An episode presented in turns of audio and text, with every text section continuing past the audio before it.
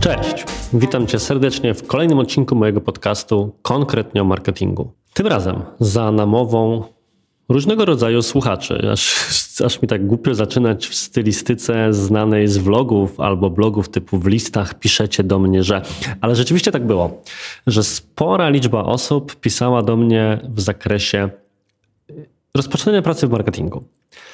I pierwotnie chciałem nagrać odcinek typu jak zacząć szukać pracy w marketingu, z jakimiś radami na ten temat i tak dalej, ale zgodnie z moją strategią marketingową, czyli dokumentowaniem drogi i podejściem, że za dużo jest treści typu jak robić coś, a za mało jest treści jak my robimy coś, postanowiłem nagrać odcinek, jak ja zacząłem szukać pracy w marketingu, ponieważ w podobny sposób zacząłbym pewnie szukać jej i dzisiaj, gdybym musiał zacząć.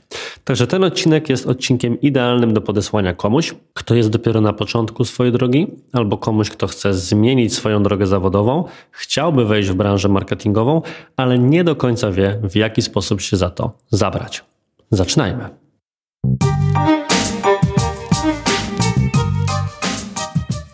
Moja droga do marketingu była trochę skomplikowana i chyba podobna do ścieżki wielu osób, ponieważ być może nie wszyscy to wiedzą, ja jestem absolwentem filologii polskiej na Uniwersytecie Mikołaja Kopernika i każdy absolwent filologii, e, szczególnie filologii polskiej, zazwyczaj ląduje albo chciałby wylądować albo jako pisarz, a swego czasu lądował jako dziennikarz. I to były dwie ścieżki kariery, które ja sobie też na pewnym etapie rozważałem. Miałem nawet pewne drobne sukcesy literackie na koncie. Natomiast to, co chciałem robić, to chciałem być dziennikarzem. I mimo, że odcinek jest o szukaniu pracy w marketingu, to zacznę od historii tego, jak zostałem dziennikarzem w Onecie. Otóż wszystko zaczęło się troszkę od przypadku, ponieważ udało mi się na jakiejś konferencji naukowej prawdopodobnie poznać kogoś, kto w tymże Onecie już jako dziennikarz pracował. I jakimś cudem, choć jakimś nie wiadomo jak perswazyjnym typem nie jestem, udało mi się wydębić kontakt do redaktora prowadzącego dany dział. Był to konkretnie dział kultury. Co zrobiłaby wówczas zwykła osoba, która aplikowałaby o pracę? Po prostu wysłałaby swojego cv albo maila zapoznawczego i na tym by się przygoda skończyła. Gdyby tak wyglądała moja historia, to bym tamtej pracy prawdopodobnie nie dostał. Bo pytaniem, które ja zawsze sobie zadaję, za każdym razem, kiedy mam tego typu sytuację i zadawałem sobie ją właśnie za każdym razem, gdy aplikowałem jeszcze o dowolną pracę, zanim miałem własną firmę, to było to pytanie, co zrobiłaby normalna osoba. Nie przy takim założeniu, że jestem w jakimkolwiek sposób nienormalny, ale myślę, że rozumiesz o co mi chodzi. Chodzi o to, do jakich kroków ograniczyłaby się osoba, która chciałaby przejść normalny proces rekrutacyjny. Więc, tak jak wspomniałem, taka osoba prawdopodobnie po prostu wysłałaby swój dokument albo jakiś list motywacyjny i tak dalej. To, co zrobiłem ja, to ustawiłem sobie przypomnienie, żeby raz na tydzień pisać do tejże pani, a to była pani, i za każdym razem próbować zachęcić do dania mi szansy.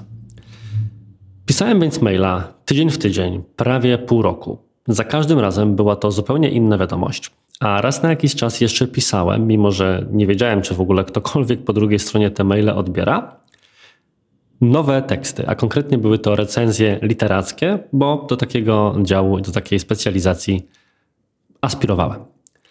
I jakież było moje zdziwienie, bo myślałem już powoli, żeby się poddać, gdzie właśnie mniej więcej po pół roku dostałem maila, którego pierwszych słów nigdy nie zapomnę. To były słowa: Panie Arturze, kropla drąży skałę.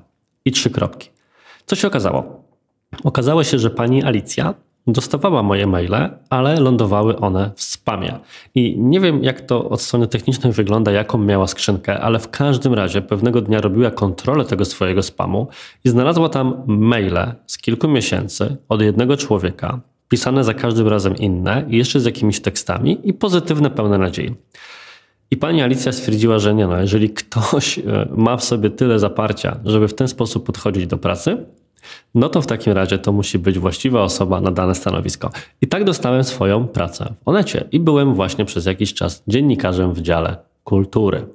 Jeżeli zaś chodzi już stricte o marketing, to moja w ogóle przygoda zaczęła się, jeżeli dobrze pamiętam, od serialu Mad Men. Szukałem pomysłu na siebie i tam właśnie był taki brodaty bohater, e, sidekick, można powiedzieć, Dona Drapera, który był copywriterem. I stwierdziłem, że kurczę, to byłoby coś, co w zasadzie mógłbym robić.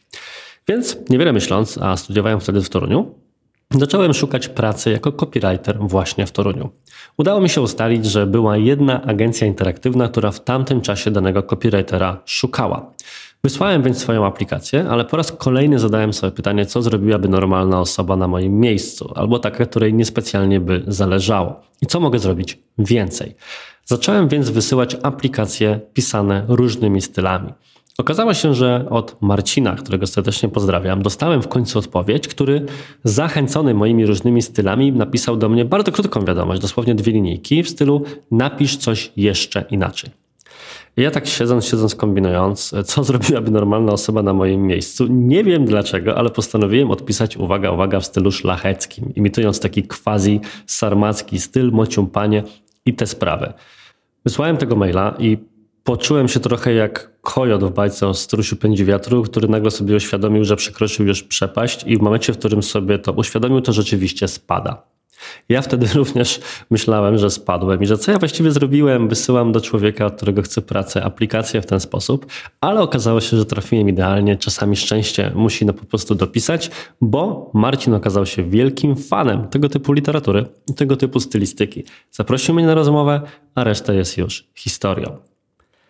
Po jakimś czasie niestety musiałem rozstać się z tąże firmą z uwagi na to, że wycofał się inwestor i doszło do redukcji etatów. Tak to właśnie wyglądało i to ja byłem tą osobą, która będąc najświeższa stażem, a jednocześnie niezgodna z nową linią rozwoju firmy, musiałem zacząć szukać sobie nowego stanowiska i traf chciał, że akurat inna agencja reklamowa z Torunia również szukała copywritera. Jak pewnie zdajesz sprawę, zadałem sobie pytanie, co mógłbym zrobić. Udało mi się na szczęście ustalić, że ta pani, Irmina, wykłada na UMK. Dlaczego tam wykłada? Jest to dłuższa historia, ponieważ ja swego czasu byłem zaangażowany w tworzenie specjalizacji copywriterskiej na Uniwersytecie Mikołaja Kopernika. Byłem jej pomysłodawcą i dzięki temu właśnie powstała ona już wiele, wiele lat temu i na Wydziale Filologicznym, w przeciwieństwie do większości sytuacji w tamtym czasie na rynku edukacyjnym, gdzie wszystko, co związane z marketingiem, było raczej w wydziałach ekonomicznych, przynajmniej na UMK. No w każdym razie Irmina, jako pracownik agencji reklamowej, dyrektor w zasadzie, wykładała na jednych z zajęć i ja postanowiłem zabawić się w klasycznego stalkera. Ustaliłem, kiedy będzie miała zajęcia, pojawiłem się przed tymi zajęciami i po tych zajęciach, porozmawiałem z nią i tak, mimo że nie spełniałem kryteriów, bo jednak moje doświadczenie było zdecydowanie za małe jak na dane stanowisko, to zostałem zaproszony na wtedy w zasadzie bezpłatny staż. I po paru tygodniach takiego bezpłatnego stażu okazało się, że firma zdecydowała się jednak nie zatrudniać kogoś z większym doświadczeniem, a dać szansę mnie, za co będę zawsze bardzo gorąco wdzięczny. Irmina, jeżeli tego słuchasz, a raz Przemku i Leszku, bardzo Wam za tamtą szansę daną wtedy dziękuję. I to, co jest dla mnie ciekawe, to że jeżeli miałbym teraz wrócić myślami do tego okresu sprzed paru miesięcy czy lat, kiedy przyjmowałem poszczególne osoby do siebie do zespołu, to oczywiście wiele osób przeszło taki tradycyjny proces rekrutacyjny, czyli wysłanie dokumentów, e, rozmowa i tak dalej, o czym być może powiem w jednym z kolejnych odcinków podcastu. Natomiast bardzo często zdarzało mi się przyjmować osoby, które chyba zadawały sobie podobne pytanie, co zrobiłaby normalna osoba składająca aplikację i co ja mogę zrobić inaczej.